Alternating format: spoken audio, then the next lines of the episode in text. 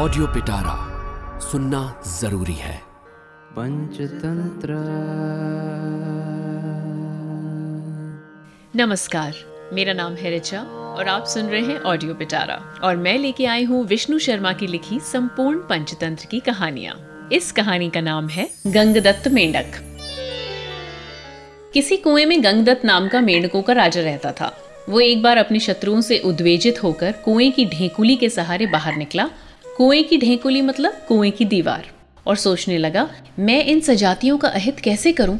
कहा भी है, जिसने विपत्ति में अहित किया हो और जो विषम दशा में हंसा हो, उन दोनों का अहित करने वाले को ही मैं फिर उत्पन्न हुआ मानता हूँ।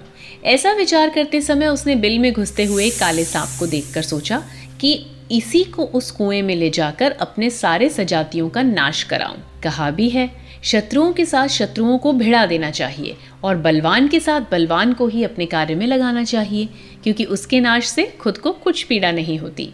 तीव्र बुद्धिमान शत्रु को तीव्र बुद्धिमान शत्रु से ही नष्ट कराना चाहिए। सुख के लिए पीड़ा देने वाला कांटा कांटे से ही निकाला जाता है। ऐसा विचार करके और बिल के दरवाजे पर जाकर उसे बुलाते हुए मेंढक ने कहा, आओ आओ प्रिय दर्शन आओ। ये सुनकर सांप ने सोचा, ये जो मुझे बुला रहा है, वो ज़रूर ही मेरी जाति का नहीं है, क्योंकि ये सांप की तो आवाज़ नहीं। मनुष्य लोक में किसी के साथ मेरी मित्रता भी नहीं है, इसलिए इसी दुर्ग में बैठकर पहले मैं जानूं कि ये कौन है। कहा भी है, जिसका कुल, शील और आश्रय न समझ लिया हो, उसकी संगति नहीं करनी चाहिए, ऐसा बृहस्पति ने कहा है। हो सकता है कोई मंत्रणा में कुशल तथा औषधि में चतुर व्यक्ति मुझे बुलाकर बंधन में डालना चाहता हो? अथवा दुश्मनी खत्म करने के लिए कोई किसी को मारकर खाने के लिए मुझे बुला रहा है? सांप बोला, आप कौन हैं? मेंढक बोला, मैं गंग दत्त नाम का मेंढक तुम्हारे पास मित्रता करने आया हूँ। ये सुनकर सांप बोला, ये बात विश्वास के योग्य नहीं है। ये तो घास और आग का मिलन हुआ। कहा भी है, जो जिसका वध्य हो यानी जो जिसके द्वारा मारा जाता हो, वो सपने में भी कभी उसके समीप नहीं जाता। तब तुम ऐसी बकवास क्यों कर रहे हो? गंगदत्त बोला, भाई, आपकी बात तो सच है। आप हमारे स्वाभाविक दुश्मन हो, परंतु शत्रुओं से अपमानित होकर मैं आपके पास आया हूँ। कहा भी है, सर्वनाश और प्राण संशय के उत्पन्न हो जाने पर शत्रु को भी प्रणाम करके अपने प्राण और धन की रक्षा करनी चाहिए। सांप बोला, कहो, किससे तुम्हारा अपमान हुआ है? वो बोला अपने सजातियों से। वो बोला, तुम्हारा घर कहाँ है? बावड़ी, कुएँ, पोखर या किसी तालाब में? इसलिए अपना घर बताओ। वो बोला, पत्थर के टुकड़ों से बने कुएँ में। सांप बोला, हमारे पैर नहीं हैं, इसलिए हम वहाँ पहुँच नहीं सकते। वहाँ मेरे रहने का कोई स्थान भी नहीं है। जहाँ रहकर मैं तुम्हारे शत्रुओं को मारूँगा। इसलिए तुम जाओ। कहा भी है, जो वस्तु खाई जा सके, जो प्रशस्त हो मतलब प्रशंसित हो, जो खाकर पच जाए और जो पचने पर लाभदायक हो, आत्मकल्याण की इच्छा वाले को वही वस्तु खानी चाहिए। गंगदत्त बोला, आप आइए, मैं आराम से वहाँ आपका प्रवेश कराऊँगा।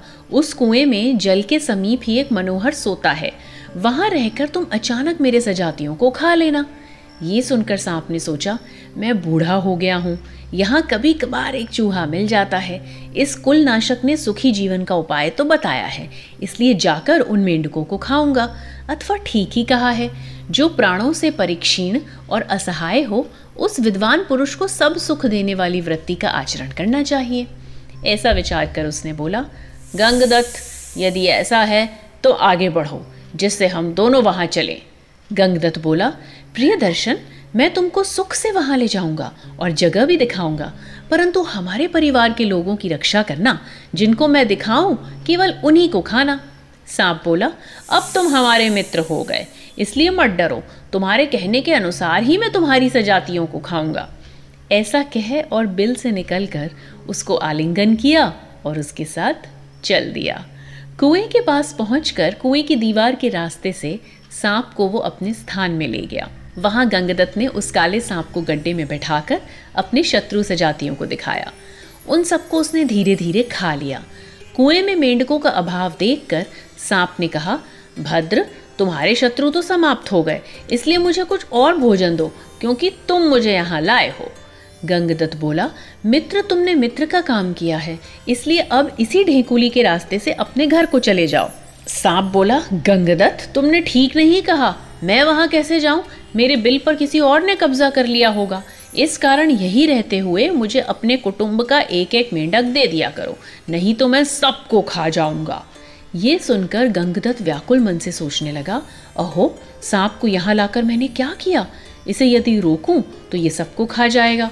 अथवा ठीक ही कहा है, जो अपने से अधिक पराक्रमी शत्रु को मित्र बनाता है तो इसमें संदेह नहीं कि वो स्वयं विष खाता है। इसलिए प्रतिदिन इसको मैं एक एक परिवार का सदस्य दूँगा। कहा भी है, बुद्धिमान मनुष्य को सब कुछ हरण करने के लिए आमादा शत्रु को थोड़े से दान से संतुष्ट करना चाहिए। जैसे समुद्र बड़वानल को प्रतिदिन थोड़ा थोड़ा जल देता रहता है। और देखो, जो कमज़ोर बलवान के सांत्वना पूर्वक याचना करने पर कुछ भी नहीं देता और दिखाई देने वाली वस्तु भी नहीं देता, ये थोड़े से चूर्ण के स्थान में खारा भर द्रव्य देता है। खारा नमकीन, खारा भर द्रव्य, परिमाण विशेष। और सर्वनाश का समय आने पर पंडित लोग आधा त्याग देते हैं और आधे से कार्य करते हैं, क्योंकि सर्वनाश बहुत कठिन होता है। बुद्धिमान मनुष्य को थोड़े के लिए बहुत का नाश नहीं करना चाहिए। यही समझदारी है कि थोड़ा देकर बहुत की रक्षा करो। ऐसा विचार करके गंगदत्त रोज एक एक मेंढक सांप को देने लगा।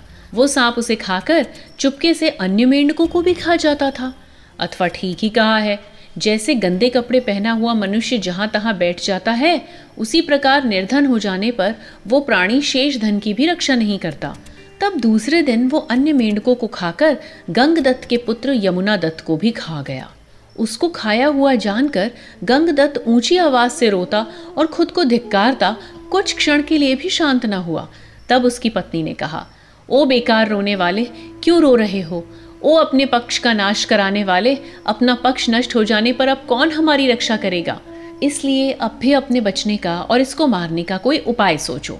इस प्रकार कुछ समय बीतते बीतते वो सारे मेंढकों को खा गया। केवल एक गंगदत्त ही शेष रह गया। तब प्रियदर्शन ने कहा, गंगदत्त, मैं भूखा हूँ। सारे मेंढक खत्म हो गए। इसलिए मुझे कुछ भोजन दो, क्योंकि तुम ही मुझे यहाँ लाए हो। वो बोला मित्र, इस विषय में मेरे रहते तुम्हें कोई चिंता नहीं करनी चाहिए। इसलिए यदि तुम मुझे भेजो तो अन्य कुओं में रहने वाले मेंढकों को विश्वास दिलाकर यहाँ ले आऊँ वो बोला, गंगदत्त, तुम्हारे भाई के समान होने के कारण मैं तुम्हें नहीं खा सकता। यदि ऐसा करोगे तो तुम मेरे पिता के समान हो जाओगे। इसलिए ऐसा ही करो। वो भी ये सुनकर अनेक देवताओं की पूजा का संकल्प करके उस दीवार के सहारे कुएँ से बाहर निकला। प्रियदर्शन भी उत्सुकता के साथ वहीं बैठकर उसका इंतज़ार करता रहा।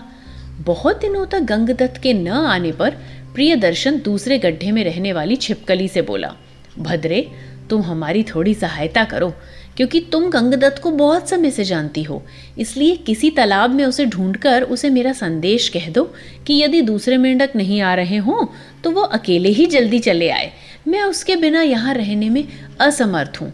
यदि मैं उसके साथ विपरीत आचरण करूँ तो मेरे पुण्य का फल उसे मिल जाए। छिपकली भी उसके कहने के अनुसार शीघ्र गंगदत्त को ढूंढकर बोली, भद्र गंगदत्त, वो तुम्हारा मित्र प्रियदर्शन है ना? तुम्हारा इंतज़ार करता हुआ वहीं बैठा है। इसलिए शीघ्र चलो। यदि संदेह हो तो तुमसे विपरीत आचरण करने पर वो अपना पुण्य फल तुम्हें दे देगा। इसलिए निसंदेह मन से वहाँ जाओ। ये सुनकर गंगदत्त बोला, भूखा क्या पाप नहीं करता? कमज़ोर मनुष्य निर्दयी हो जाते हैं। भद्रे, प्रियदर्शन से कह देना कि गंगदत्त फिर कुएँ में नहीं आएगा। ऐसा कहकर उसने उसको विदा कर दिया। इसलिए हे दुष्ट जलचर, मैं भी गंगदत्त के समान किसी प्रकार तुम्हारे घर नहीं जाऊँगा। ये सुनकर मगर बोला, मित्र तुमको ये कहना उचित नहीं है। मेरे घर चलकर तुम मुझ पापी के कृतज्ञता के दोष को दूर कर दो। नहीं तो अनशन करके मैं तुम्हारे सामने प्राण त्याग दूँगा। बंदर बोला, मूर्ख, क्या मैं मूर्ख लंबकर्ण हूँ, जो अपना विनाश देखकर भी स्वयं वहाँ जाकर अपने को नष्ट करूँ? जो आया और सिंह के पराक्रम को देखकर भाग गया, किंतु कर्ण हृदय रहित होने के कारण वो मूर्ख फिर भी लौट आया। मगर बोला, भद्र, वो लंबकर्ण कौन था? वो किस प्रकार अपना विनाश देखते हुए भी फिर वहाँ जाकर मर गया? मुझे बताओ। बंदर बोला, पंचतंत्र।